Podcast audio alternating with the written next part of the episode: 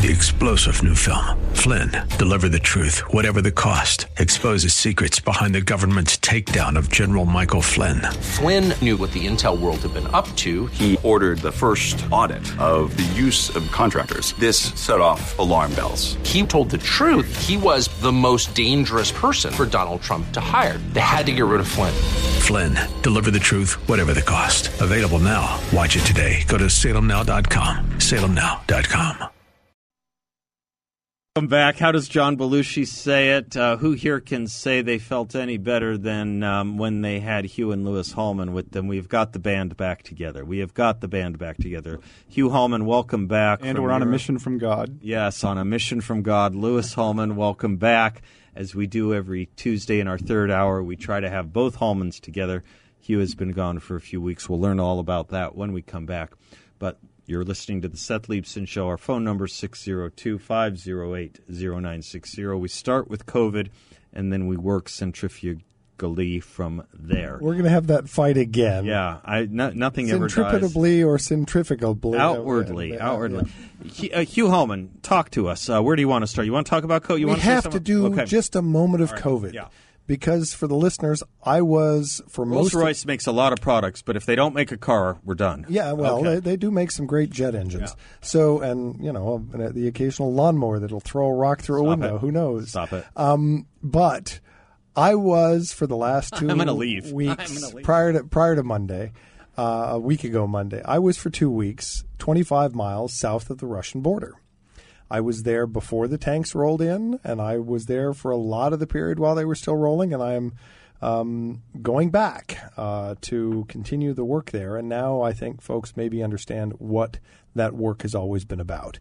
And it is, uh, I worked for President Reagan, and he worked very hard to cause the Soviet Union.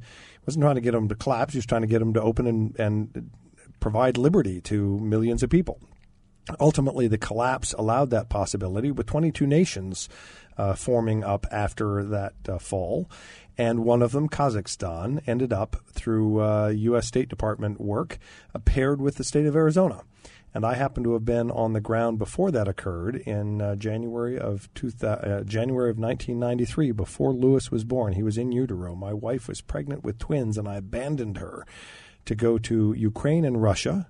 There wasn't much more to do at that point with E- regard to their exactly right. impending birth. Uh, Right? yes. you had done your job. Exactly. Yeah. And anyway, uh, I'm now turning red, as Seth uh, can. We all know how it works.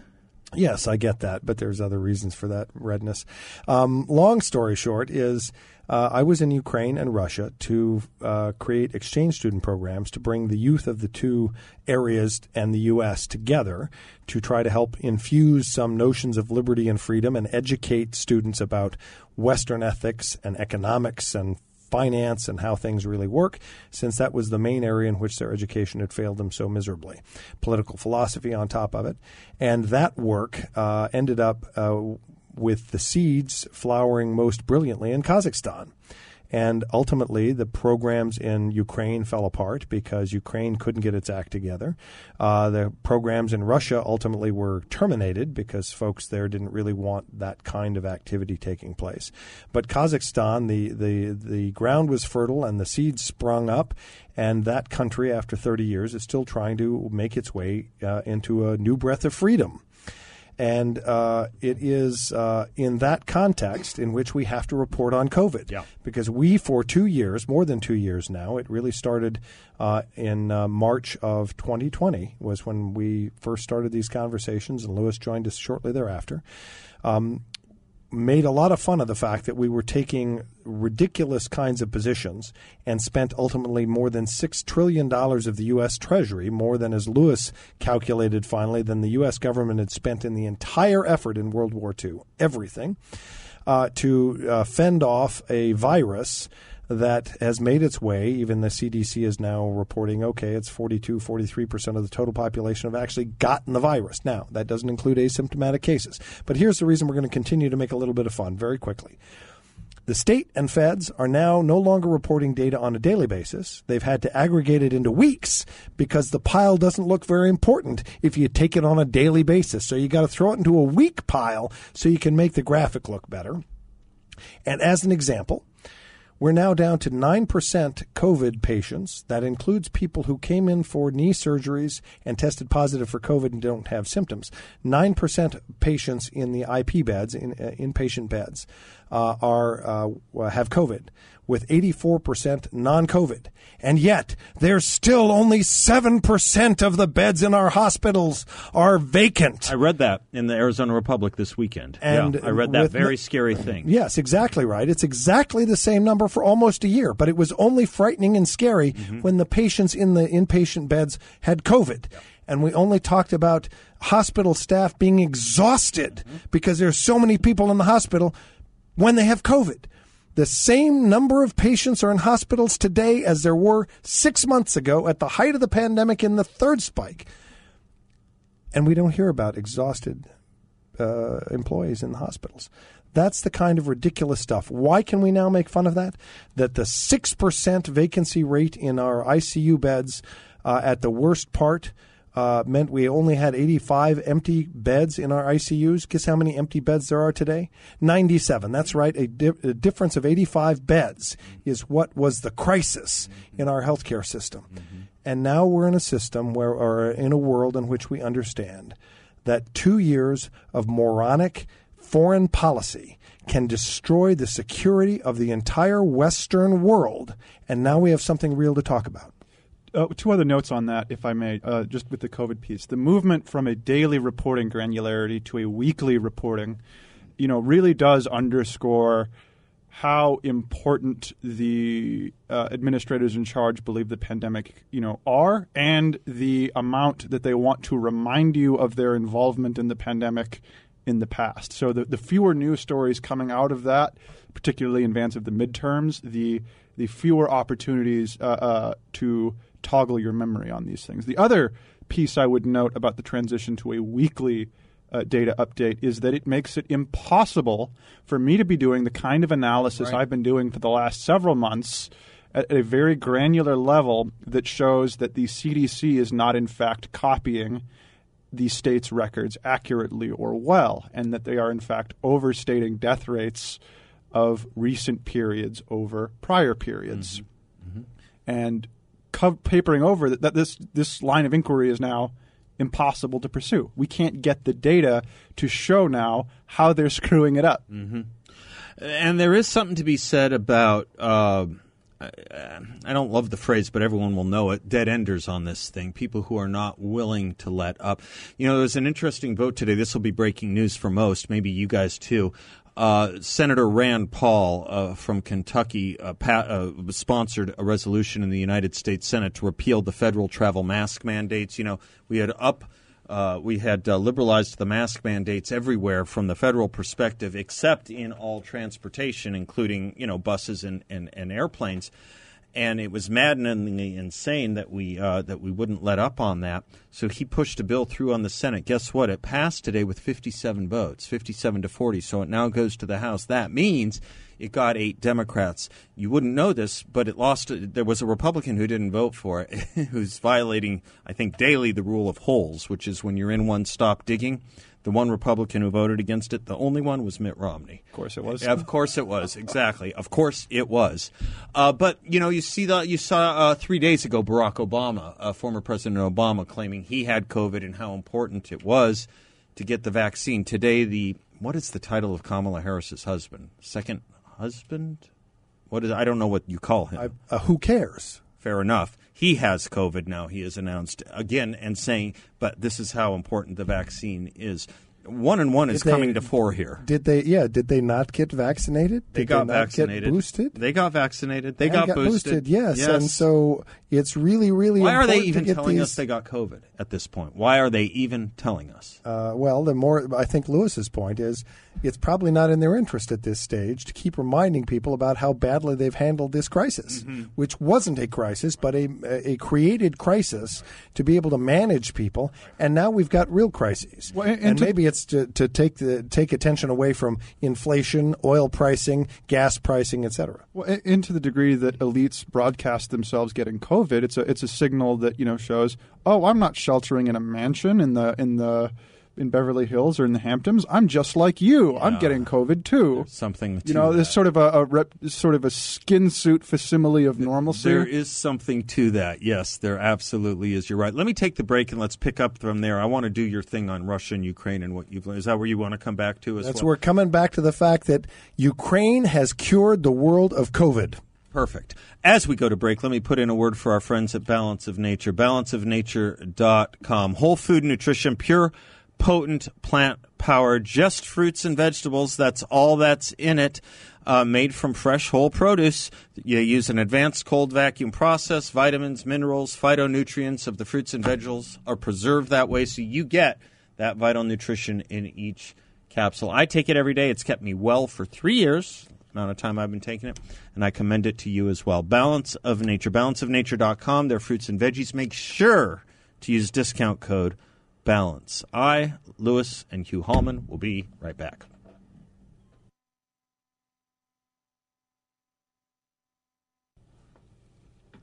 A lot of Kid Rock lately. I don't know why. Just a lot of Kid Rock showing up. He was going to be the governor of Michigan at one point, I think. In any event, welcome back to the Seth Leibsohn Show. Hugh and Louis Hallman are our in studio guests as they are every Tuesday in the third hour. Hugh Hallman is the former mayor of Tempe, an attorney in town, civic activist, and Louis Hallman is the managing partner at uh, Incite Analytics, Incite Analytics LLC. Dot com. Did you? I forgot who's was in the midst. Oh. I'm always going to be Go talking until Louis uh, stomps on my Utter familiars. Yeah, exactly. uh, and and I've been gone th- for three weeks. You guys had, and plus Louis, uh, you guys did a second show uh, one week uh, where you guys did half an hour on whether or not conservatives are Individualists. individualists. Yes. So here's here. Let me give you some quotes that I think are crucially important to keep in mind. Series of states reaffirm their commitment to Ukraine to respect the independence and sovereignty and the existing borders of Ukraine. Same group of states reaffirm their obligation to refrain from the threat or use of force against the territorial integrity or political independence of Ukraine, and that none of their weapons will be used against Ukraine except in self defense or otherwise in accordance with the Charter of the United Nations. These same states reaffirm their commitment to Ukraine to refrain from economic coercion designed to subordinate to their own interests the exercise by Ukraine of the rights inherent in its sovereignty and thus to secure advantage of any kind. It goes on. Reaffirm their commitment to seek immediate United Nations Security Council action to provide assistance to Ukraine as a non nuclear weapons state party to the Treaty on Non Proliferation of Nuclear Weapons if Ukraine should become a victim of an act of aggression or an object of the threat of aggression in which nuclear weapons are or may be used. This, of course, was signed by Ukraine, the United Kingdom of Great Britain, that little place called Northern Ireland, the United States of America, and the Russian Federation on December 5th, 1994. It's what's called the Budapest Memorandum. And that was reaffirmed after Barack Obama became the Prince of Darkness, uh, as he was managing our foreign affairs into, into silliness with a reset button. And I quote, the fulfillment of these states, and it's talking about Ukraine and other similar republics, these states and their obligations on the protocol of, to the START Treaty of May 23, 1992, and their accession to the Non-Proliferation Treaty as non-nuclear weapon states strengthened their security, which was reflected inter alia in the Budapest Memorandum of December 5, 1994. In this connection, the United States of America and the Russian Federation confirm that the assurances, record, assurances recorded in the Budapest Memorandum will remain in effect after December 4th, 2009. Then we had the reset button game that went on, and uh, Barack and Hillary uh, let Vlad know that uh, you know he, they, they were they were good jokers and, and could bring a, a reset button, which Hillary uh, we've never talked about the fact that Hillary actually uh, had the wrong word. Uh, That's right. Translated That's onto right. the button from Russian, and it was overcharged, Right, right, right, right. not uh, not uh, uh, reset. But It's a the point- Freudian slip if ever I heard one. even if Freud didn't wear slips. But the point is that here we have uh, a president of the United States, Barack Obama, who decides that there are other important uh, principles and values to be enforced and uh, resets the relationship with um, Vladimir Putin. Recall that these are the same people making fun of Donald Trump for forging a relationship with Vladimir Putin or trying to. Uh, and uh, very quickly thereafter, on February 27th, 2014, uh, Russia rolls tanks into Ukraine. Why? Because the Ukrainian people overthrew a Russian puppet and uh, duly elected alternative uh, governance. Uh, and Russia was working diligently to have the Crimea uh, revolt against Ukraine, and that set the table. Who was the vice president of that dear uh, leader, Barack Obama? None other than Joe Biden. Joe learned from Barack, and boy, did he. Because uh, when things started getting rough uh, this last fall, it was none other than Joe Biden who signaled to our adversary that the U.S. would not use troops or otherwise spend its treasure on protecting Ukraine. and would allow for minor incursions. Yes. Minor incursions. And so remember, we used to have a foreign policy where our presidents did not signal to our adversaries what our array of choices might be. Right. We didn't signal our back end and bend over. We signaled instead, try us. Yeah. Right. Which is why they didn't try us when Ronald Reagan was president and why they didn't try us when Donald Trump was president. That's correct. There's a reason that the hostages from Iran came home on the 445th day and not the 443rd day, Correct. Ronald Reagan's inauguration. That's correct. And the, the, the folks who want to criticize that still to this day have to remember that it was indeed uh, Ronald Wilson Reagan's team working behind the scenes immediately after the election to uh, move things forward in a way that had not been moved forward uh, during uh, Jimmy Carter's reign of terror. And so we've got the same signaling here. We've got a president that signaled to Vladimir Putin that the door was open while mouthing to the Ukrainians that we were going to do anything and everything we needed to do to protect them, including that we would stand up for the Budapest Memorandum, which we did not. There's a related point to this. Will you hand me this uh, document for a moment? Uh, this is the uh, Buda- w- w- w- Budapest Memorandum. Budap- Budapest Memorandum of. It's okay if you don't, but it's it's it's obviously a very serious document, as you say, that was signed on to in four languages. in four languages. Yeah, I'm holding it now, and it's a serious document that is signed on to by All four languages are there, by Great the way. Great Britain, in case you want to read Russia, Ukraine, the United States, and Great Britain. Handful of others, but let's call those the important four. And it obviously meant nothing. as of now. It meant something until Un- until now, it meant- 2014. Okay. And then Russia was allowed to say, "Oh no, no, no, no.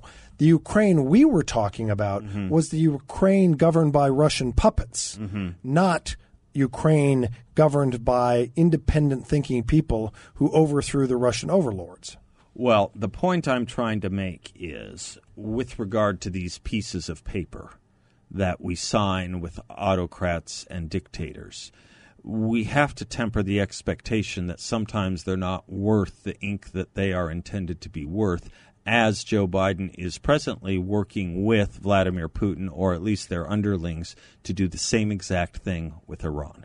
That's all I'm saying. Iran is already a signatory to the NPT. Deterrence almost seems to be over in this world. That's my point. Deterrence seems to be over, and this quest for pieces of paper that can get bragging rights seems to be the new method and mode of foreign policy, and it really isn't worth much more than the paper it's written on. Would you care to respond on the other side of this break?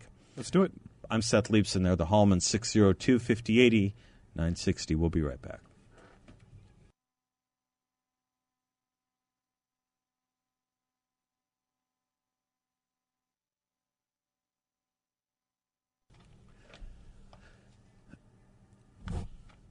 Welcome back to the Seth Leibsohn Show. I have Hugh and Louis Hallman here, coming to you live from the Guns Etc. studios. Mr. Louis. So we were talking before the break about uh, treaties, and you know, treaties that whether or not they are worth the value of the, the paper they're printed on. My favorite such treaty is, of course, the Treaty of Versailles after the First World War.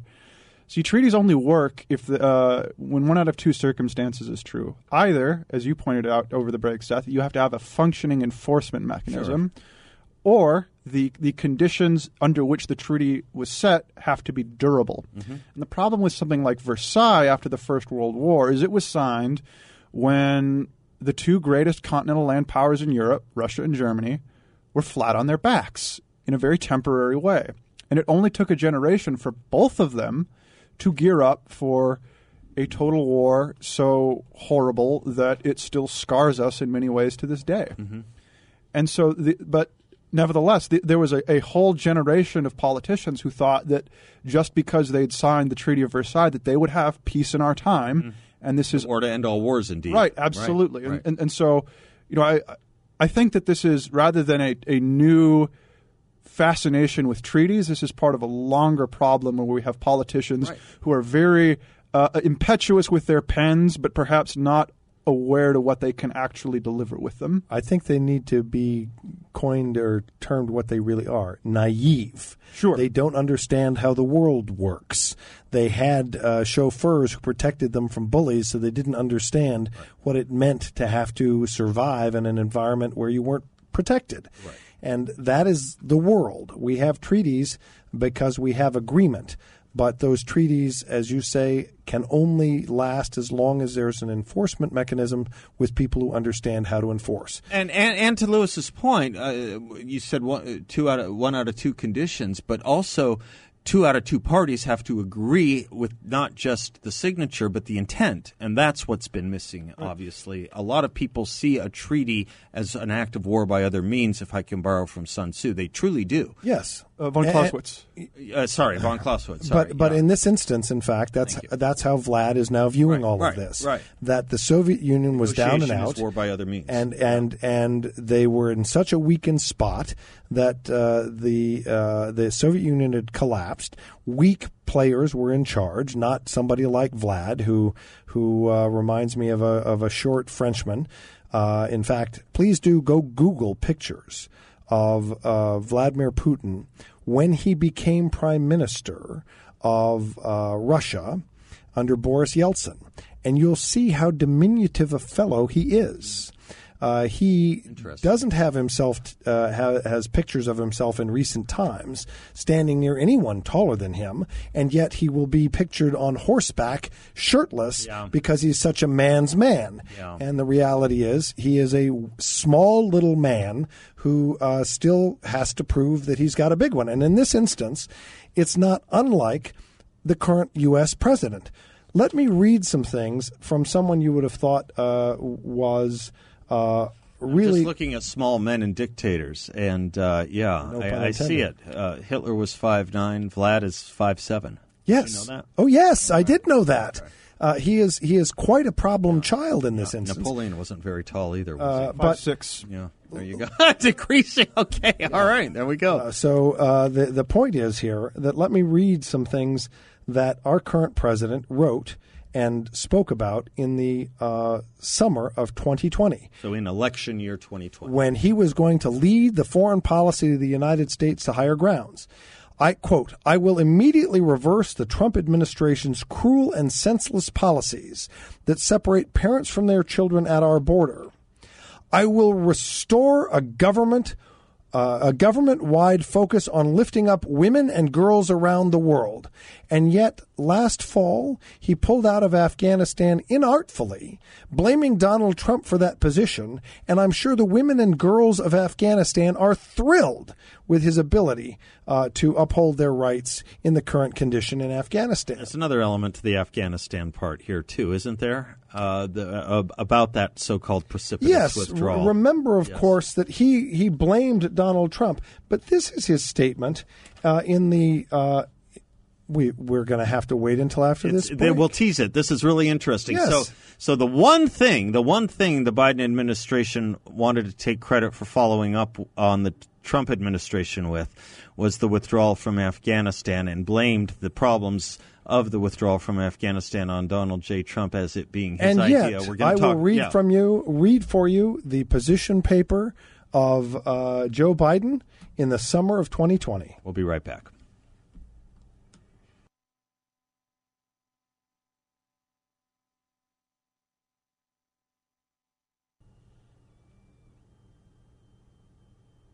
Welcome back to the Seth Leibsohn Show. Hugh and Louis Hallman are my in studio guests, as they are every third hour on Tuesday. Uh, Hugh, uh, you owed us a um, another follow-up. part of, of Joe Biden's uh, wit and wisdom from a 2020, what was it, a Foreign Affairs article? This is a foreign affairs article in which he laid out his entire agenda March and April of 2020 as he's going to run for president. He's running for president, talking about things like the important thing to restore government wide focus on lifting women and girls up around the world. And then what does he do? He pulls out of Afghanistan, consigning women and girls in Afghanistan to the slavery they were in prior to our efforts there. We can argue about whether we should have been there in the first place. I still view the flypaper strategy was a good one. We had uh, a couple of thousand U.S. Uh, military uh, on the ground there and some contractors keeping the fight there. Uh, but we've now consigned all these women and girls back to real tragedies. But remember, after it was all messed up, Joe said, "Oh, it's Don's fault. Don, right. Donald put us in this position. He's the one whose position I had to fulfill because he set the stage." Except here is his quote. 2020. This is 2020. This is a man who is talking about what he wants to do. And he says, It is past time to end the foreign wars which have cost the United States untold blood and treasure. As I have long argued, we should bring the vast majority of our troops home from the wars in Afghanistan. Donald I- I- Trump's fault. I, I thought that was Donald Trump's fault, but except he'd long argued that. So this is the kind of stuff that makes for a tale that you would not have believed two and a half years ago. That one president would first screw up Afghanistan so badly that we're now hiding from the fact that we're dumping tens of millions of dollars into into Kazakhstan, Uzbekistan, Tajikistan to secure their borders from the terrorists now leaking out of Afghanistan to make their way back to Europe and the United States to blow things up. It is happening, but the Biden administration is not admitting that. Then you have him signaling to Vladimir Putin that Ukraine doesn't matter that much to us, and Vlad takes the invitation. We now have the worst military action, the worst war since 1939. This destruction of an entire country is on the order of what Hitler did as he started moving his forces. And the result of that was a world war and massive economic dysfunction, which is reoccurring. Lou. So we are seeing all kinds of weird economic indicators currently. Inflation, already driven by the excesses and overreaches of the COVID pandemic, has now hit a new all time high as the Fed released new data last Thursday. We're now tracking at 7.9% annualized inflation rate domestically here in the U.S. Uh, the next piece I would give you is that bond yield curves are beginning to invert. Well, what does that mean?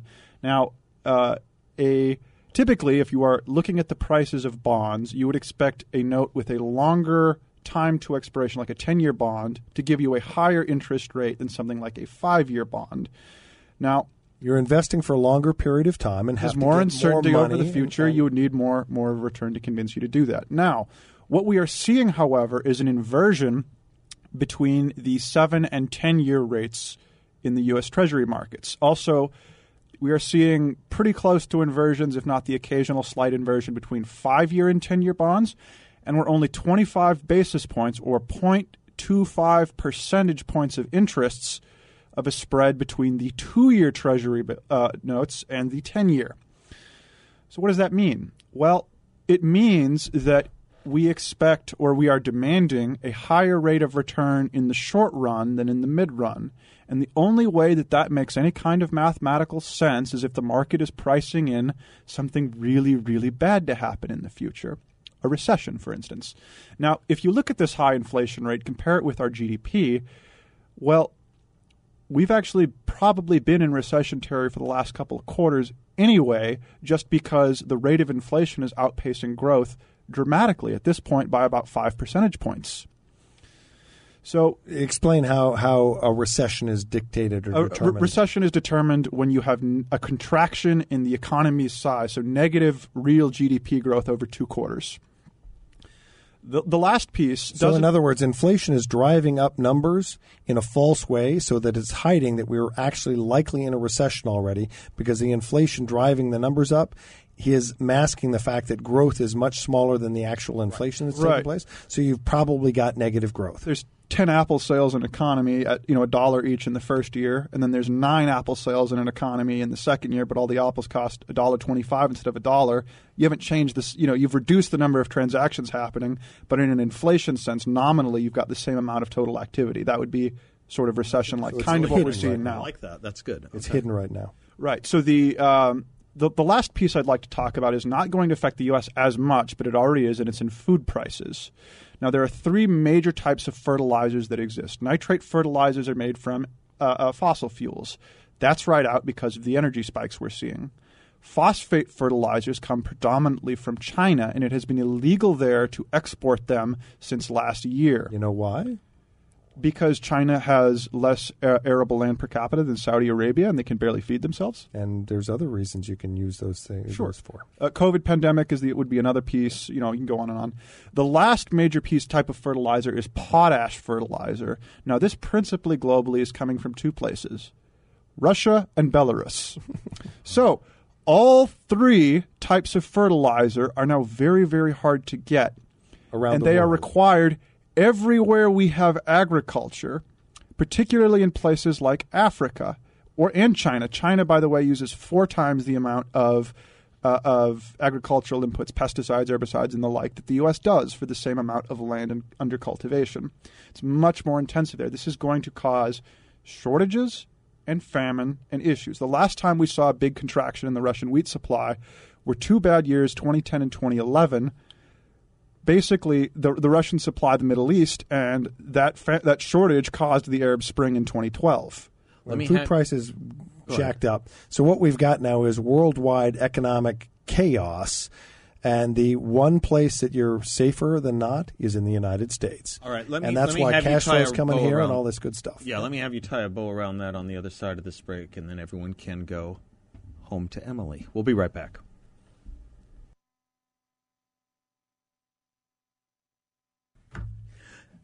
Thank you for spending some of your afternoon with us. Uh, Lou Hallman, you want to uh, tie a bow on it? Sure. So uh, just closing up on that that economics piece that we were talking about in the last segment. Um, things look pretty scary right now. You know, I, I will have to say it. It does look like we may be in for a recession. Inflation is very high. We're seeing lots of problems. However, we still have our advantage. Canada, Mexico, fish and fish. The U.S. is still the most insulated, secure, and prosperous area on the planet, and 250 years of bipartisan effort have yet to screw that up. Rather, uh, I would instead take another look, as, as I may, as we enter this this quagmire of energy socks and food shortages. Look at the type of leadership we've seen in Europe for the last two decades, with all of the emphasis on, on green energy. Over the last 20 years, only 17% of global energy investment has gone into fossil fuels, despite fossil fuels currently making up 80% of global energy flows. So it's this kind of leadership, quote unquote, that has people in Portland and Seattle and London and Berlin clamoring to put up solar panels where there is no sun and wind turbines where there is no wind.